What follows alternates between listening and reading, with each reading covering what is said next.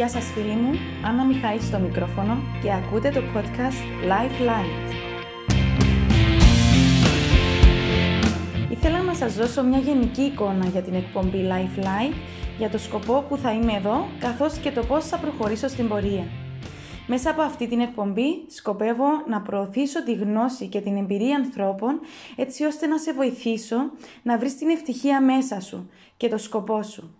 Στην πορεία αυτή θα μιλήσω με άτομα που περπατούν ήδη το δρόμο τους, επιστήμονες, αθλητές και άλλοι ειδικοί που μπορούν να διευρύνουν τους ορίζοντές μας σε αυτό τον τομέα.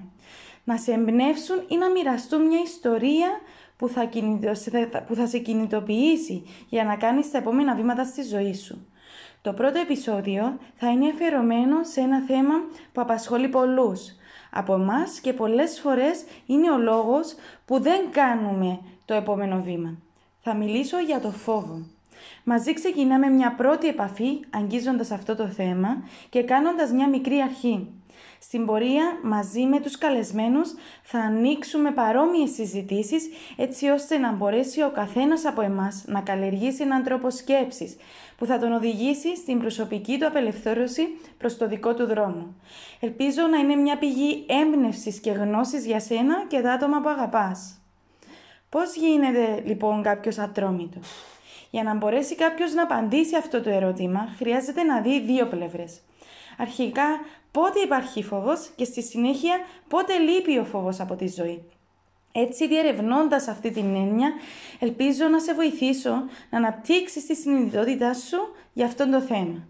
Με αυτόν τον τρόπο θα μπορέσεις να παρατηρήσεις αυτό το θέμα και στη συνέχεια να το διαχειριστείς. Τι είναι λοιπόν ο φόβος; Είναι μια αντίδραση που παίζει καθοριστικό ρόλο για την επιβίωσή μας κατά τη διάρκεια της εξέλιξής μας σαν ανθρωπότητα ήταν ο λόγος που θα μπορούσε κάποιος να παραμείνει ζωντανός και στη συνέχεια να, συνεχίσει, να συνεχιστεί το είδος μας. Και υπάρχουν διάφορες μορφές φόβου, συνειδητές και ασυνείδητες. Ο φόβος είναι η αναμονή για κάποιο αρνητικό αποτέλεσμα.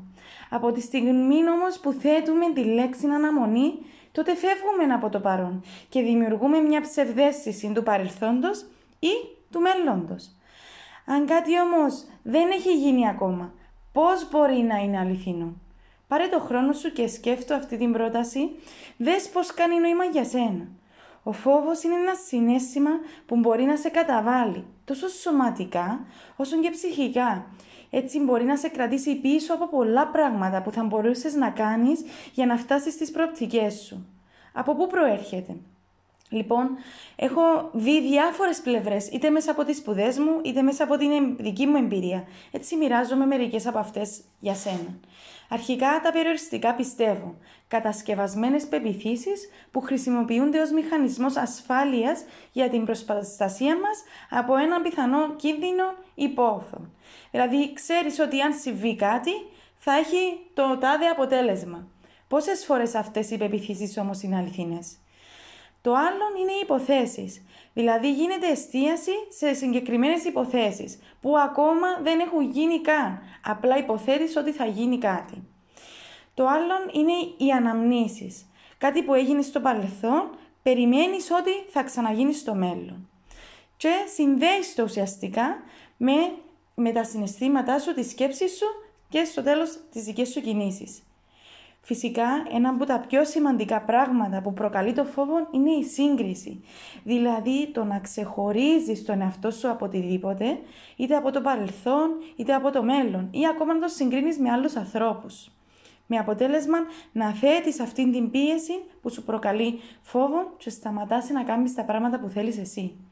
Μερικοί φόβοι που έχω σκεφτεί και μπορείς να τις μοιραστείς και εσύ μαζί μας είναι ο φόβος της επιτυχίας, της αποτυχίας, να φανώ χαζός ή χαζή, να κάνω λάθος, ο φόβος του να μεγαλώνω ηλικιακά αλλά και σωματικά, ο φόβος της αλλαγής, της, επίρρη, της επίκρισης ή της απόρριψης. Και ποιο είναι το αποτέλεσμα λοιπόν; Ο φόβος πνίγει κάθε κίνητρο και εμποδίζει την ανάπτυξη προς την πορεία που επιλέγεις εσύ.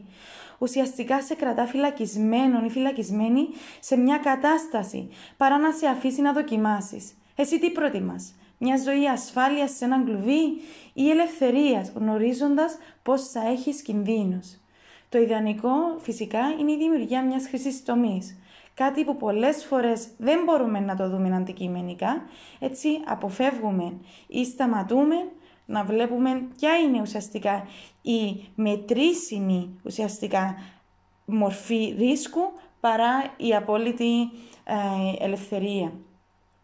Πάμε πίσω στη λέξη ατρόμητος όμως. Αυτός δηλαδή που ζει χωρίς φόβο. Μια τέτοια κατάσταση σου επιτρέπει να καθοδηγήσεις την ενέργειά σου όπου εσύ θέλεις. Φαντάσου μια ζωή χωρίς φόβο. Πόσο διαφορετικές θα ήταν οι αποφάσεις που θα έπαιρνες στη ζωή σου. Πώς επηρεάζει λοιπόν ο φόβος στη ζωή σου; Ξεκίνα, καθώς αυτό, ακούς αυτή την εκπομπή, να σκέφτεσαι σε ποια σημεία της ζωής σου αισθάνεσαι φόβο και πώς αυτό το αίσθημα σε σταματά. Σε πρακτική μορφή, αυτό που με βοήθησε και με βοηθά πάντα είναι να ρωτώ τον εαυτό μου τι είναι το χειρότερο που μπορεί να συμβεί. Κοιτάζοντας το χειρότερο σενάριο, μπορείς να δεις ότι τα πράγματα μπορεί να είναι πολύ πιο απλά από ό,τι συνήθως τα εκλαμβάνεις. Σίγουρα το να γνωρίζεις καλά κάτι είναι ένα κομμάτι που βοηθά. Στην αναρρίχηση, για παράδειγμα, ή στα ταξίδια, η γνώση με βοήθησε πάντα να αποδεχτώ συγκεκριμένες καταστάσεις. Πιο συγκεκριμένα, αν ήξερα τι σημαίνει η πτώση, για παράδειγμα, και πώς μπορώ να δω, να δω την πτώση ενό παρατηρητής, τότε θα μπορούσα να το εκλάβω διαφορετικά. Ενώ στα ταξίδια, όταν βρισκόμουν μόνη μου, φρόντιζα να ξέρω περισσότερα για την πορεία που θα έκανα ή για τα θέματα που θα ασχολούμαι, έτσι ώστε να προετοίμαζα τον εαυτό μου. Πολλές φορές μπορεί να πήγαινα στο βράχο και λόγω του φόβου μου πως δεν ήμουν αρκετά καλή να σταματούσα να κάνω μια διαδρομή ή να πήγαινα μέχρι ένα σημείο. Το ίδιο ισχύει και για άλλα θέματα στην, πορεία, στην πορεία μας. Σκέψου ότι μπορεί να, ξεκινήσεις, να ξεκινήσεις ένα δρόμο για κάτι που σε απασχολεί και να το σταματήσεις ή να μην το ξεκινήσεις καν. Μέσα λοιπόν από την παρατήρηση της εσωτερικής μου ανάπτυξης είχα καταλάβει πως τίποτα δεν μπορεί να καθορίσει ποια πραγματικά είμαι, αφού ο καθένας από εμάς είχε απεριόριστες προοπτικές, ενώ ταυτόχρονα μπορούσα να αποδεχτώ πως πάντα κάνω ό,τι μπορώ με αυτά που έχω. Και φέρνω το παράδειγμα που έχουμε τώρα, σήμερα που μιλάμε, υπάρχει το θέμα του περιορισμού στο σπίτι. Με αποτέλεσμα να μην μπορώ είτε να πάω προπόνηση, είτε να κάνω τα πράγματα που θέλω όπως τα θέλω εγώ. Όταν θα βγω έξω ξανά στο βράχο ή να κάνω τα πράγματα που θέλω εγώ, θα ξέρω πως έκανα ό,τι μπορούσα. Είτε επί παιδεία γυμναστική, είτε τροχάδι, είτε είχα πάει ποδηλασία. Έτσι ώστε όταν θα πάω στο βράχο, θα ξέρω ότι αρχικά δεν, δεν περιορίζομαι στην επίδοση μιας μέρας, αλλά είμαι κάτι πολλά παραπάνω και στη συνέχεια θα ξέρω ότι έκανα ό,τι μπορούσα, σύμφωνα με τα μέσα που είχα, την ιστορία που πέρασα σαν άνθρωπος. Το ίδιο ισχύει και σε άλλους τομείς λοιπόν της ζωής μας. Μέσα από την καλλιέργεια λοιπόν ενός νέου τρόπου σκέψης, έχω παρατηρήσει πως όταν πηγαίνω στο βράχο ή όταν ταξιδεύω μόνη, θα μπορούσα να ζω χωρίς την αίσθηση του φόβου. Έτσι πήγαινα στο βράχος στο παρελθόν και έβλεπα ότι δεν φοβούμουν. Πήγαινα σε μια δύσκολη διαδρομή που ήταν αρνητική και δεν υπήρχε το αίσθημα του φόβου. Ήταν μια κατάσταση απόλυτης ελευθερίας και προσωπικής αυθεντικότητας. Έβγαινα προς τα έξω όπως ήμουν εγώ πραγματικά. Η κάθε στιγμή για μένα λοιπόν ήταν ευλογημένη και ταυτόχρονα μια ακόμα ευκαιρία να ανακαλύψω τον εαυτό μου και τον κόσμο. Φαντάσου πόσο διαφορετική θα ήταν η ζωή σου αν άφηνες αυτό τον παράγοντα έξω. Το τι με βοήθησε να μπαίνω σε αυτή την κατάσταση ήταν πολλά πράγματα. Αρχικά η αποδοχή των κύκλων της ζωής. Πριν φύγω για το ταξίδι μου στην Ινδία, είχα χάσει έναν από τα αγαπημένα μου πρόσωπα, τη γιαγιά μου. Το ίδιο καλοκαίρι ακριβώς, λίγους μήνους πριν, έφυγε από τη ζωή μια φίλη που ήταν γεμάτη ζωή και όρεξη να βοηθήσει για έναν καλύτερο κόσμο. Αυτό με είχε φέρει αντιμέτωπη με το θάνατο. Είχα καταλάβει πως σε αυτόν τον κόσμο όλα κάνουν τον κύκλο τους, όπως και εμείς και οι φάσεις της ζωής μας. Ο πόνος και η χαρά, όπως έρχονται έτσι και θα φύγουν. Οι καταστάσεις αλλάζουν. Τη μια στιγμή όλα είναι οργανωμένα και την άλλη μια μικρή αλλαγή μπορεί να φέρει τα πάνω κάτω. Έτσι η αποδοχή φέρνει την αποσύνδοση στο πώς πρέπει να είμαι, στο απλά είμαι. Πώς αλλάζω λοιπόν τον τρόπο σκέψης μου; Ο κυριότερος παράγοντας για να καταφέρεις ουσιαστικά να δεις τον εαυτό σου είναι να το δεις σαν παρατηρητής. Το ξέρω πως αυτό ακούγεται πολύ μπανάλ και πολλοί μιλούν για αυτό τον όρο, αλλά τι σημαίνει πραγματικά. Από τη στιγμή που μπορείς να δεις το φόβο χωρίς να τον ονομάσεις, τότε μπορείς να ξεκινήσεις να τον παρατηρείς. Το να κατανοήσεις δηλαδή αυτήν την αντίδραση και στη συνέχεια να μάθεις τον εαυτό σου και κατά συνέπεια τι είναι αυτό που προκαλεί αυτόν το αίσθημα.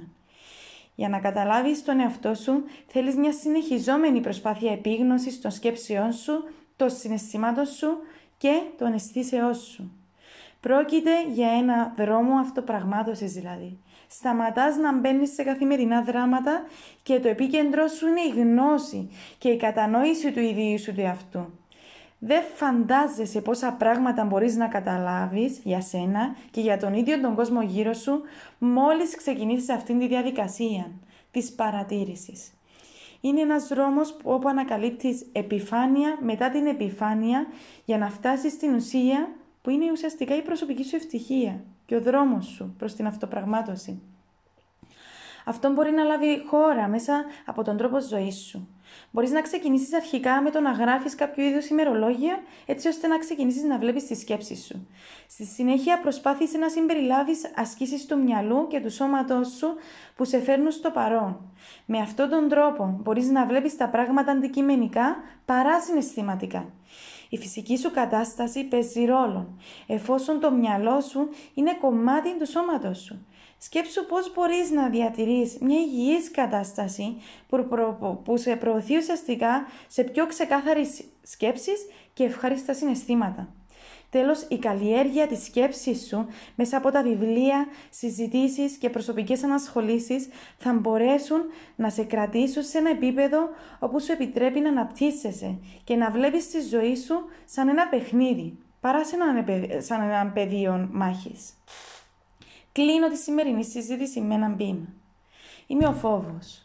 Είμαι η απειλή που παρανομονεύεις στα μονοπάτια της ζωής. Ποτέ ορατή στο μάτι, αλλά έντονα αισθητή, ποτέ ορατής στο μάτι, αλλά έντονα αισθητή στην καρδιά. Ένας πατέρας της απελκτυπησίας, ο αδερφός της αναβλητικότητας, ο εχθρός της πρόοδου, το εργαλείο της τυραννίας, γεννημένος από άγνοια και θυλασμένος σε λαθασμένη σκέψη. Έχω σκοτεινιάσει περισσότερες ελπίδες, έχω πνίξει περισσότερες φιλοδοξίες, έχω γκρεμίσει περισσότερα ιδανικά και εμπόδισα περισσότερα επιτεύγματα από ό,τι η ιστορία θα μπορούσε να καταγράψει. Όπως ο χαμελέοντας μεταφιέζεται σε κάθε άνθρωπο, μεταφιέζομαι ως προσοχή. Είμαι μερικές φορές γνωστός ως η αμφιβολία ή ανησυχία αλλά ό,τι και αν με αποκαλούν είμαι ακόμα ο φόβος, το εμπόδιο της επίτευξης. Δεν γνωρίζω κανέναν Κύριο παρά μόνο ένα. Το όνομά της είναι η κατανόηση. Δεν έχω δύναμη παρά μόνο αυτό που μου δίνει ο άνθρωπος νους. Και εξαφανίζομαι εντελώς όταν το φως της κατανόησης ανακαλύπτει τα γεγονότα όπως πραγματικά είναι. Γιατί δεν είμαι παρά ένα τίποτα. Αν σου άρεσε αυτή η συζήτηση, τότε μπορείς να τη μοιραστείς με φίλους σου έτσι ώστε να τους βοηθήσεις να προχωρήσουν. Για περισσότερο υλικό μπορείς να ψάξεις το mindpavlaset.live. Μην ξεχνάς πως το να βρεις το δρόμο σου είναι μια πορεία ανακάλυψης του εαυτού σου και της ανάπτυξης της συνειδητότητάς σου. Μέχρι την επόμενη φορά, καλές περιπέτειες και ανακαλύψεις για τον ίδιο σου εαυτό. Στο μικρόφωνο ήταν η Άννα Μιχαήλ για το Live Light Podcast.